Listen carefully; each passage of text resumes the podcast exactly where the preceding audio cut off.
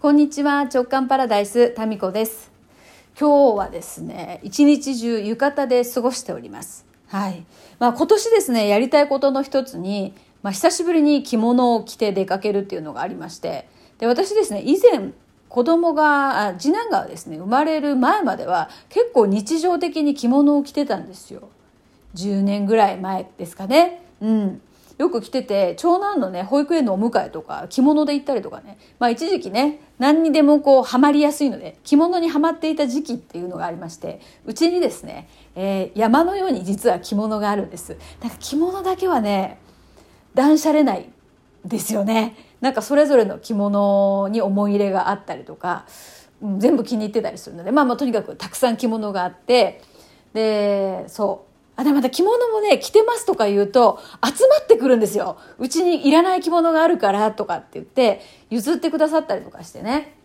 で結構日常着からあの訪問着までいろいろとあるんですよ。でまあ今年はそれをね久しぶりに出して着ようと思ってたんですけど冬の寒い時期には春になったら着よう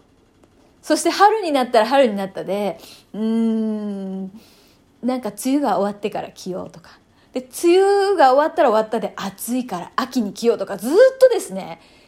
まあいつか着ようみたいな感じになってたんですけどいやいや着るなら今でしょっていうことであの、まあ、浴衣だったらねあのさらっと着れるので今日は浴衣着ようと思って朝からね浴衣を着て過ごしております。はい、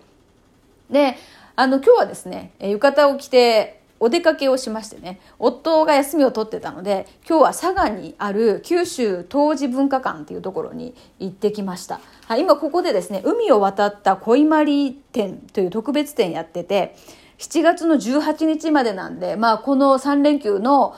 で終わっちゃうんですけどね。でこれに行ってきたんですよ。でこれがまたねあのクラブ JK のメンバーの一人がすごくこのこのね海を渡った恋まり展に関して思い入れがあってですねで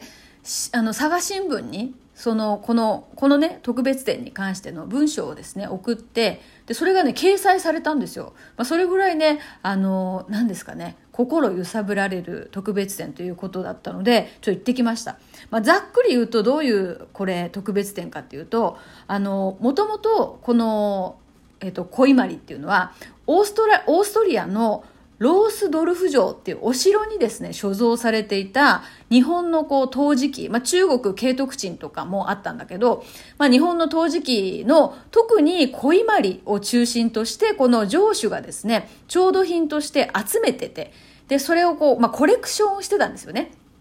コレクションって言ってももう城のコレクションですから、数ももうとんでもない数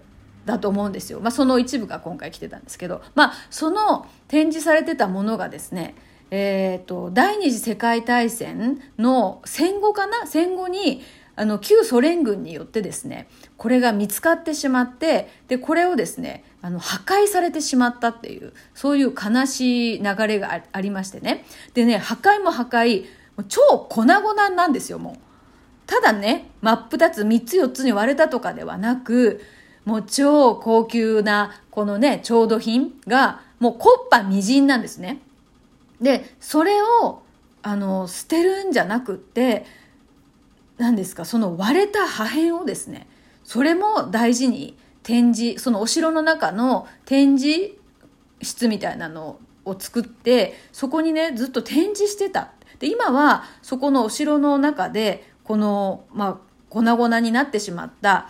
この陶磁器たちを展示しているそそれを、まあ、一般の人たちが見ることができる博物館みたいな感じになってるらしいんですけどでその、えっとまあ、城主の、ね、方があの代々受け継いできたその破片をこの、まあ、平和の思いも込めてですねこのウィーンロースロースドルフ城の悲劇ということで、えー、この破片を含むこの城のですねコレクションを日本に持ってきてでそれを公開している。なんか海を渡った恋まりっていう風なあ特別展の名前がついてるんですけどね。でまあそれが展示されてるんですよ。でまあその破片のまんま展示されているってものもあればあの修復された恋まりが展示されているっていうのもあってでその様子を見てきましたで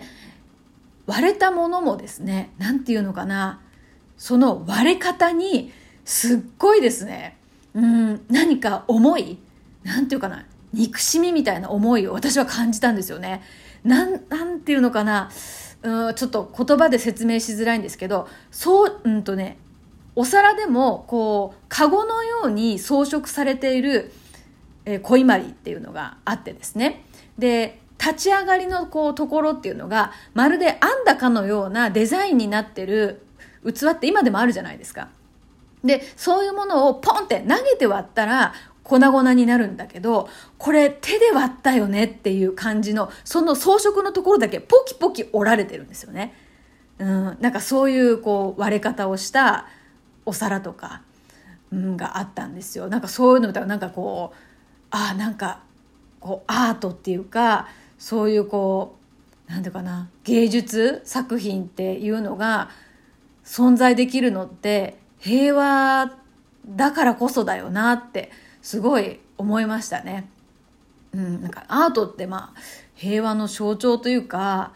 うん、そうそういうものだなとやっぱりそのアートを楽しむとかそのアートにまでも憎しみがこういってしまうようなそういう時代だったんだなっていうのをですね感じましたね。うんままあ、時代だったなっていうか今もこうね戦争っていうのは現実的に合ってるわけなんですけど戦争っていうのはそういうこうアートにすらも憎しみがこういってしまうものなのかなっていうふうに感じてなんかねうーってなりましたね。うん、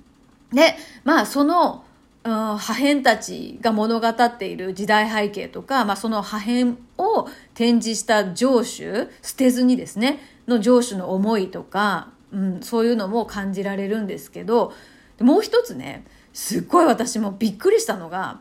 この破片をですよ修復してまるでまるでですよ割れたなんていう面影が一切ない割れていなかったかのように修復しているその修復師の方の修復している作業の動画があって紹介があってですね。